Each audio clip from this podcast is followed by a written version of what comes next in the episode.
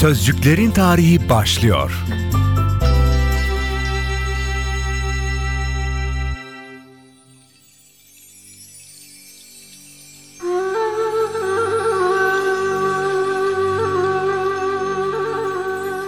Suriye Yanı başımızda kültürel akrabalık bağıyla sıkı sıkıya bağlı olduğumuz Osmanlı'nın en son veda ettiği coğrafya. Onunla Türkiye'nin ilişkisini sadece komşuluk ilişkisine indirmek, sınırdaşlık çerçevesine yerleştirmek doğru olmuyor. Sosyal ve kültürel bağların öne çıktığı iki ülke ilişkilerinde ana eksene kardeşlik hakkının da oturduğunu söylemek, tarihi perspektifte en uygun yaklaşım.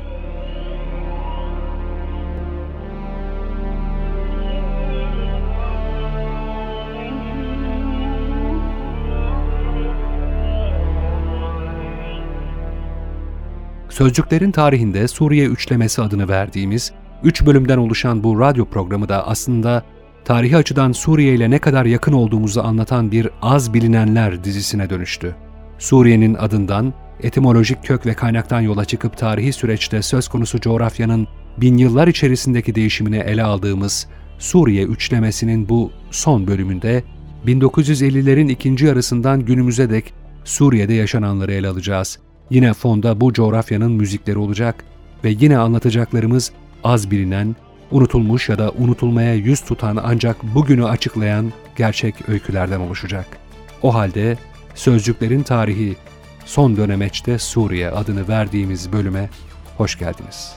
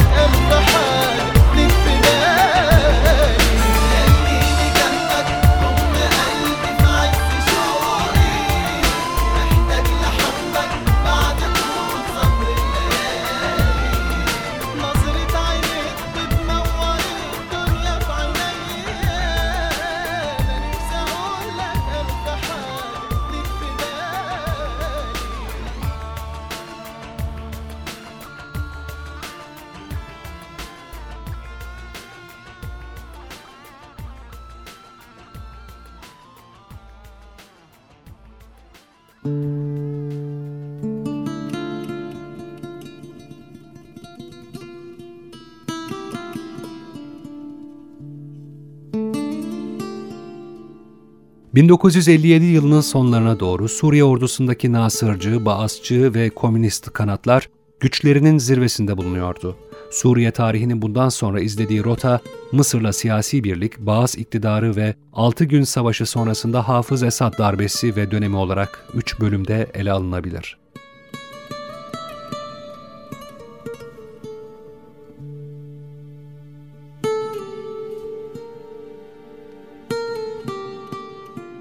Bağızçıların en büyük hayali Mısır'la Suriye'nin birleşerek Arap Birliği'nin ilk nüvesini oluşturmaktı. 1956 yılında başlayan Mısır'la birlik görüşmeleri Süveyş krizi nedeniyle kesilse de 1957 Aralık ayında pazarlıklar yeniden başladı.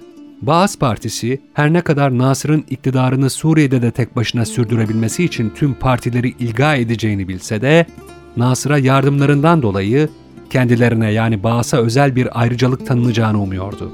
Nasır, milyonlarca Arap'ın sevgilisiydi ama 1 Şubat 1958 tarihinde Suriye ile Mısır arasında ilan edilen Birleşik Arap Cumhuriyeti Cumhurbaşkanı olarak tüm sorunları halledemeyeceği açıktı. Suriye ile girişilen birlik ilk denemeydi ve Kahire'de de gerek ekonomik gerekse de askeri olarak büyük güçlüklere yol açıyordu. Nasır bunların yaşanacağını her ne kadar birleşme görüşmeleri için Kahire'ye gelen Suriyelilere söylese de onun gevşek bir federasyon teklifine sıcak bakılmamış ve Suriyelilerin birlik önerisi kabul edilmişti.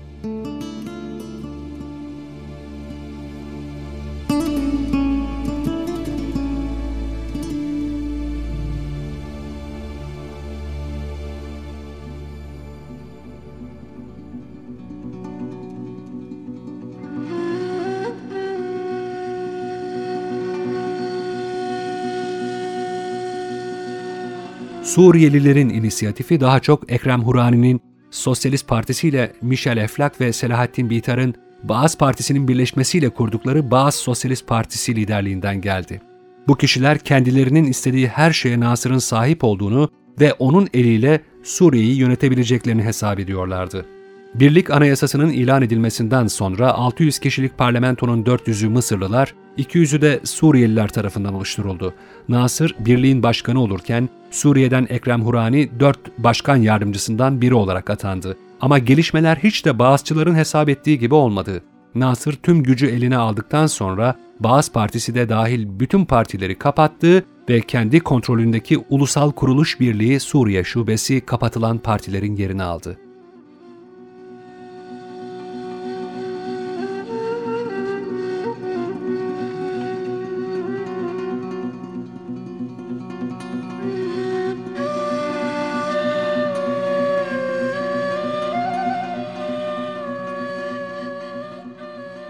Mısır'la yapılan birlik en başından itibaren Suriye'nin aleyhine gelişmeye başlamıştı. Ekim 1959 tarihinde Mısırlı Başkan Yardımcısı Abdülhakim Amir, Suriye'nin başına atanırken birçok resmi göreve Mısırlılar getirildi. Suriye ordusundaki önemli mevkilerde bulunan yaklaşık 11 bin subay görevlerinden alınarak yerlerine Mısırlılar atandı. Bu dönüşümün yanı sıra ekonomik ve siyasi konularda ciddi bir ilerleme sağlanamaması Suriyeli orta sınıf aydın, tüccar ve subaylar arasında büyük hoşnutsuzluk meydana getirdi. Nihayet 28 Eylül 1961 tarihinde bir grup Suriyeli subayın ayaklanması ve Nasr'a karşı çıkmasıyla birlik dağıldı. Buna ülke içinden hiçbir mukavemetin gelmemesi, Nasır'ın karşı harekata girişme konusundaki cesaretini kırdı. Bu ayrılma her ne kadar kendisi için onur zedeleyici olsa da Nasır'ın 3 yıldır zamanının büyük kısmını ayırdığı bir problemden kurtulmasını sağlamıştı. Birliğin sona ermesiyle Nasır'ın Suriye'deki temsilcisi Abdülhakim Amir Kahire'ye geri gönderildi ve bu darbe Suriye'de bir buçuk yıl süren bir iç krizin başlamasına neden oldu. Aralık 1961 tarihinde yapılan genel seçimlerde yeni parlamento hemen oluşturulmuştu. Parlamento muhafazakar eğilimli Nazim el-Kudsi'yi devlet başkanı, Maruf Davalibi'yi ise başbakan olarak atadı. Artık Suriye'de günümüze dek sürecek yeni bir dönemin kapıları açılıyordu. Şam'da bağıslı dönem başlıyordu.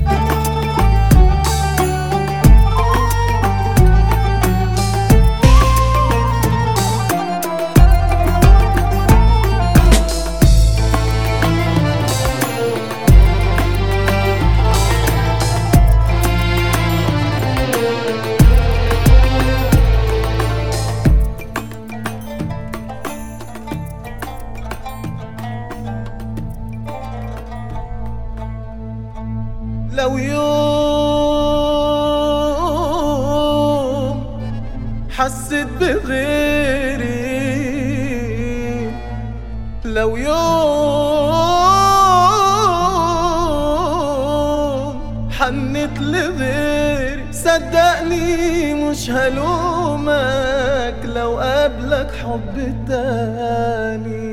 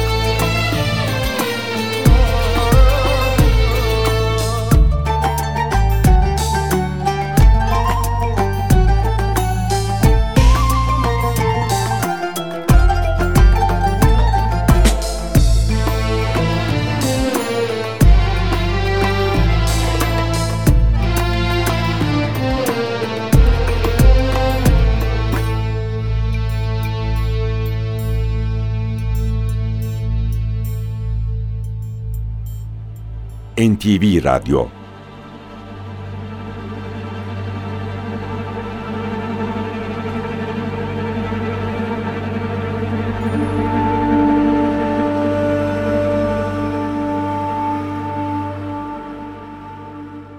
Suriye'deki diğer siyasi partiler gibi Baas Partisi de Suriye-Mısır ittifakı sırasında dağılmıştı. 1962 yılı Mayıs ayında eski ve yenileri olmak üzere tüm parti üyelerinin katıldığı Baas Kongresi'nde parti yönetimi kendisini yeniledi.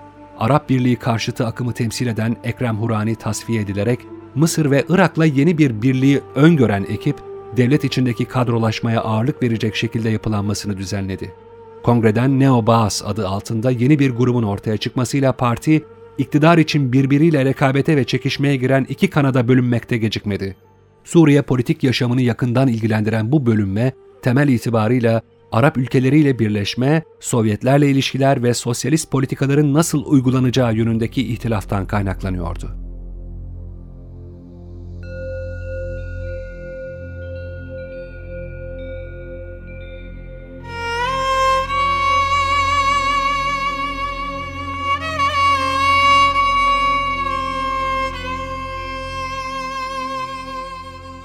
Eski muhafızlar ve bölgeselci kamp olarak isimlendirilen rakip iki Bağız fraksiyonunun birinci akımına Michel Eflak, Selahattin El-Bitar ve Sünni sınıfa mensup General Emin El-Hafız öncülük ediyordu.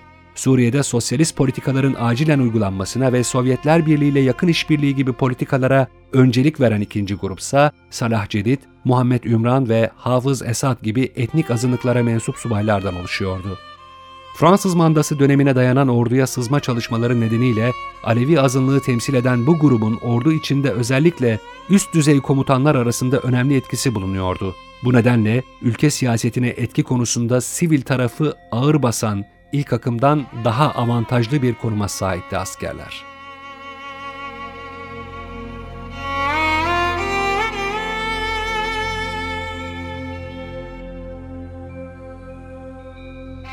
Bu arada parlamento Ocak 1962 tarihinde yayınladığı bir kararla Birleşik Arap Cumhuriyeti döneminde çeşitli ticari ve endüstriyel firmalar hakkındaki alınmış bulunan devletleştirme kararını iptal etti.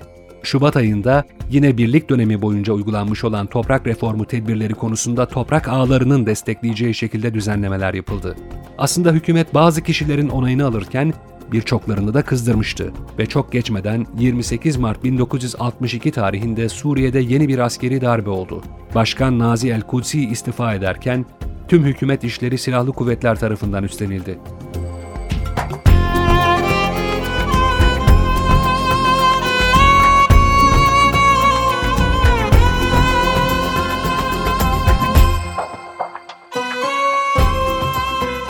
Yeni darbeye karşı gösterilerin ve halk muhalefetinin artması üzerine bu defa 5 Nisan tarihinde 7 subaydan oluşan bir grup yeni bir askeri darbe daha yaptı ve 10 Nisan 1962'de Kutsi yeniden başkanlığa atandı. Suriye'de baş döndürücü bu darbeler süreci artık dünya basınında şu manşetle yer alıyordu. Suriye'de sabah erken kalkan darbe yapıyor.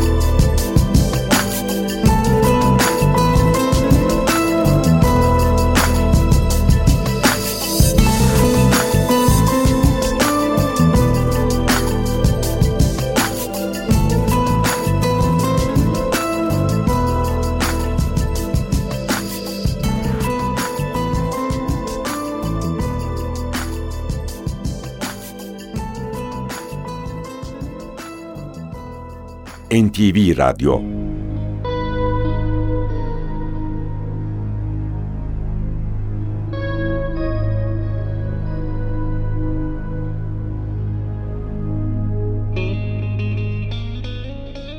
...1963 yılının ilk günlerinde 1962 Mart'ındaki darbeyi gerçekleştiren subayların bir bölümünün yeni bir askeri darbe girişiminde bulunmaları başarısızlıkla sonuçlandı. Bu defa hükümet orduda 120 subaya karşı sindirme operasyonu başlattı. Tüm bunlar Nasır'ın Suriye üzerindeki hesaplarının hala bitmediğini gösteriyordu. 1962 Mart ayında Baas'ın kurucularından Selahattin Bitar'ın başbakanlık koltuğuna oturması, günümüze dek devam edecek Baasçı dönemin ilk tohumlarının atıldığı süreci başlattı.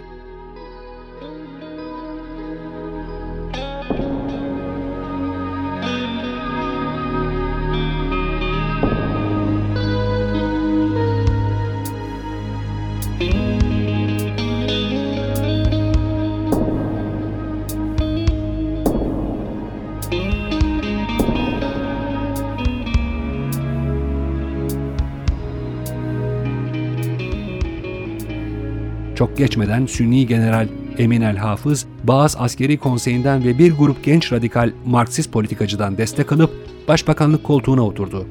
Emin el Hafız, geleneksel Bağız anlayışının asli fikir ve politikalarından oldukça sapmış olan yeni bir Bağız rejimi kurdu. Daha çok küçük kasabalar ve köylerdeki alt sınıf Sünni Müslümanlar, Alevi, Dürzi ve İsmaili gibi toplumun birçok kesimine mensup kişilerin sempatisini kazanan bu liderlik bir Arap Birliği'nden çok Suriye ulusalcılığı kavramına öncelik verdi. Ayrıca sosyalist ve Marksist doktrinleri Baas'ın gelenekselleşmiş sosyal yenilikçi fikirlerine tercih etti. Bunlara ilaveten Baas'ın eski yöneticilerinden Selahattin Bitar'ı kabineden çıkarıp Michel Eflak'ı yurt dışına kaçmak zorunda bıraktı. Emin El Hafız artık eski Baasçıların tepkisini üzerine çekmeye başlamıştı. Baas'ın en önemli askeri ismi Muhammed Ümran'ı Madrid'e elçi olarak atayıp onu etkisizleştirdi. Emin El Hafız orduyla rekabetteki ilk raundu kazandıktan kısa bir süre sonra Genelkurmay Başkanı Salah Cedid'le arasının açılması gecikmedi. Baas politikalarındaki farklı düşüncelerin ve iktidara kimin hükmedeceğinin yol açtığı ihtilaflara ilaveten mezhebi ve şahsi rekabetin etkisiyle ülke yeni bir çekişmenin içine girdi.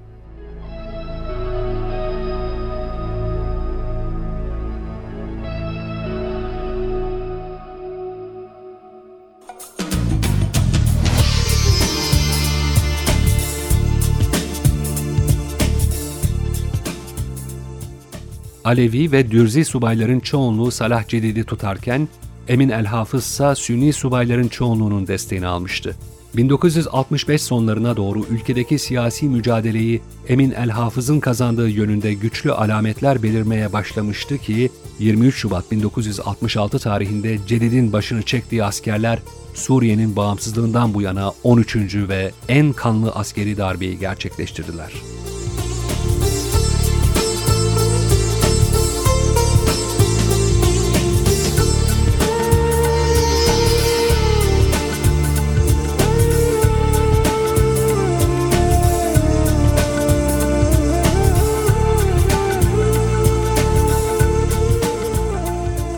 İki grup arasındaki güç mücadelesi, Hava Kuvvetleri Komutanı General Hafız Esad'ın anahtar rolü sonucu Emin el-Hafız'ın iktidarı kaybetmesine yol açtı. Artık Baas'ın askeri kanadı Suriye'de tek hakimdi.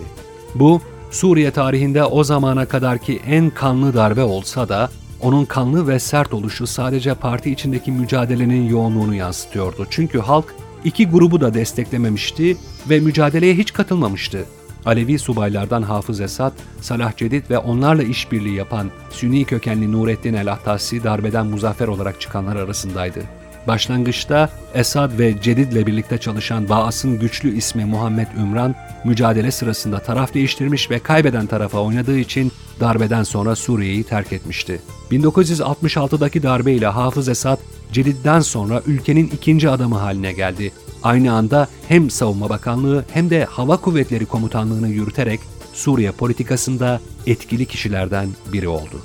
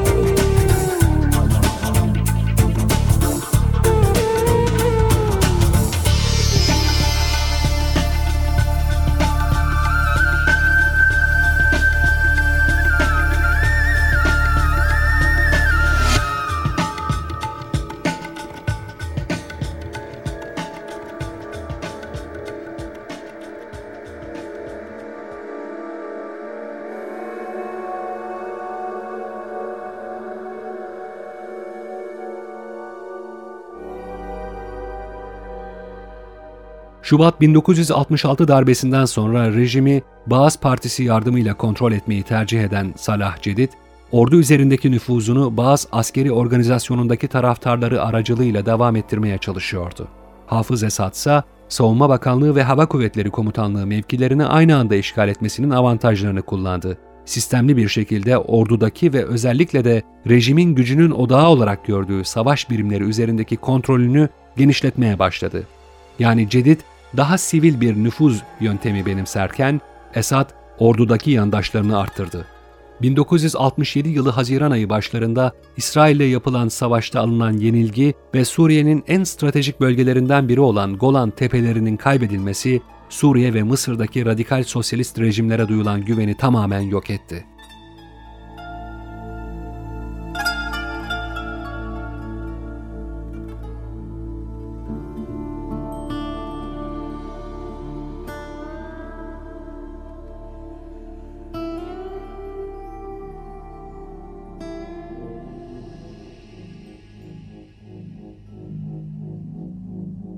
Bunun Suriye iç politikasına yansıması ılımlılara ve sağcı grupların eline önemli bir koz verme şeklinde olurken, bir diğer sonucu da Hafız Esad'ın otoritesini arttıran dönüm noktası haline gelmesidir.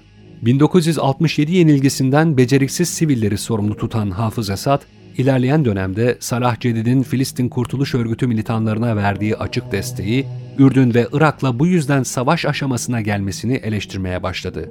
Pragmatist davranıp Suriye'yi beladan uzak tutmaya çalışan asker ve politikacı görüntüsüyle kendisine yeni bir alan yaratan Hafız Esad, diğer yandan Baas'ın orduya müdahalesine de engel olmaya çalıştı. Çünkü Hafız Esad orduyu artık tek elden, Baas'tan bağımsız şekilde yönetmeyi hedefliyordu.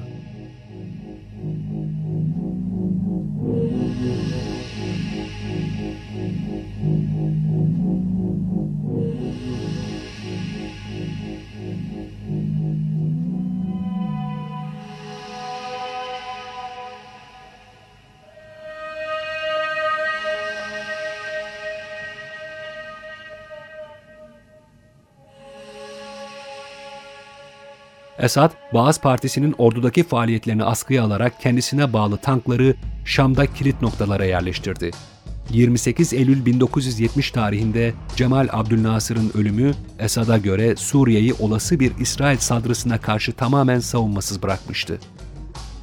Kısa bir süre sonra yeni Mısır Devlet Başkanı Enver Sedat, Libya ve Sudan'la birlikte bir Arap Federal Birliği kurma kararı aldı. Salah Cedid'e karşın Hafız Esad bu birliğe katılmaya oldukça hevesliydi. Böyle bir zeminde Esad, Cedid'in taraftarlarının bir kısmını evde göz hapsine alırken bir kısmını da görevlerinden uzaklaştırdı. Salah Cedid'in askeri yandaşlarını da pasifize edip Baas'ın askeri kuruluşu olan Sayka üzerindeki kontrolü eline aldı.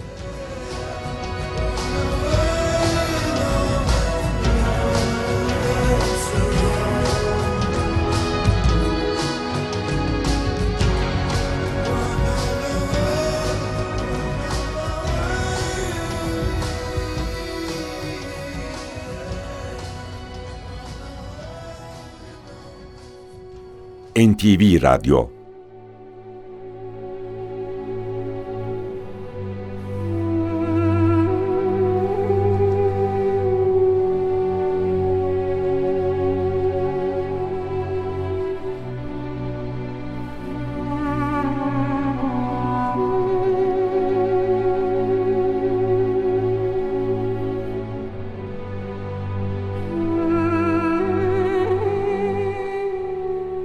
...1970 yılı 12 Kasım tarihinde toplanan Baas Kongresi, Hafız Esad'ı hizip çıkarmakla suçlayıp Cedid hükümetinin iç ve dış politikasının desteklenmesi kararını aldı. Toplantı ardından hemen harekete geçen Salah Cedid, Esad ve yardımcısı Mustafa Talas'ı görevinden almaya kalkıştı. Bunun üzerine Hafız Esad son hamle için harekete geçti ve Cedid hükümetiyle Baas'ın tüm yöneticilerini tutuklatarak yönetime el koydu. 13 Kasım 1970'te darbeyle iktidarı ele geçiren Hafız Esad, Mart 1971'de yapılan halk oylamasıyla devlet başkanı seçildi. 2000 yılındaki ölümüne kadar Suriye'yi demir yumrukla yöneten Hafız Esad'ın tartışmasız iktidarı ölümünden sonra oğlu Beşar Esad'a geçti.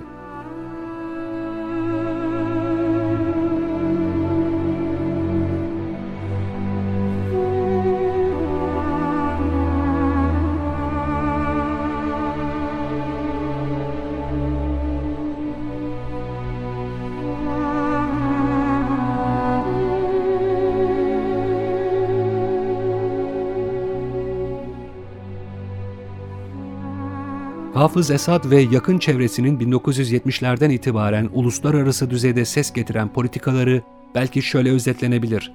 Sovyet bloğuyla yakınlaşma süreci, Irak bağısıyla olan gerginlik, Filistin Kurtuluş Örgütü ile ilişkilerin düzelmesi, Suriye ordusunun Lübnan'ı işgali, İsrail'le sürekli çatışma politikası, Türkiye ile yaşadığı su sorunuyla alakalı olarak PKK'ya verdiği destek, Müslüman kardeşlerin Hama'daki yöneticilerine yönelik giriştiği katliam ve özellikle Orta Doğu'da etkileri derinden hissedilen daha birçok siyasi, sosyal ve ekonomik girişim.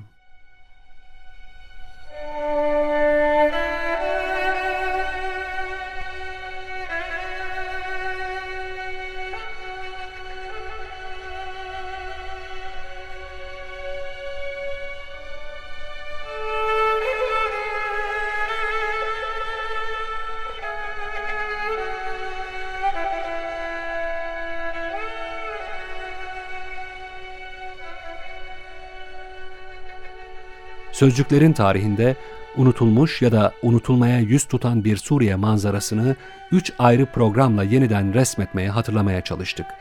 Hafız Esad döneminin başına kadar milattan önce 3000'lerden itibaren adına Suriye denen bir coğrafyanın gerçek öykülerini sizlere anlatmaya gayret ettik.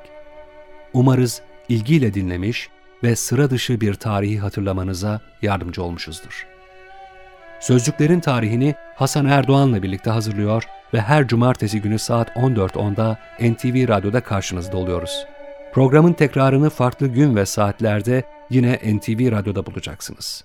Bize ulaşmak, soru, görüş ve önerilerinizi aktarmak isterseniz ntvradio.ntv.com.tr adresine elektronik mesaj göndermeniz yeterli olacak. Gelecek bölümde başka bir sözcüğün öyküsünde buluşmak üzere, hoşçakalın.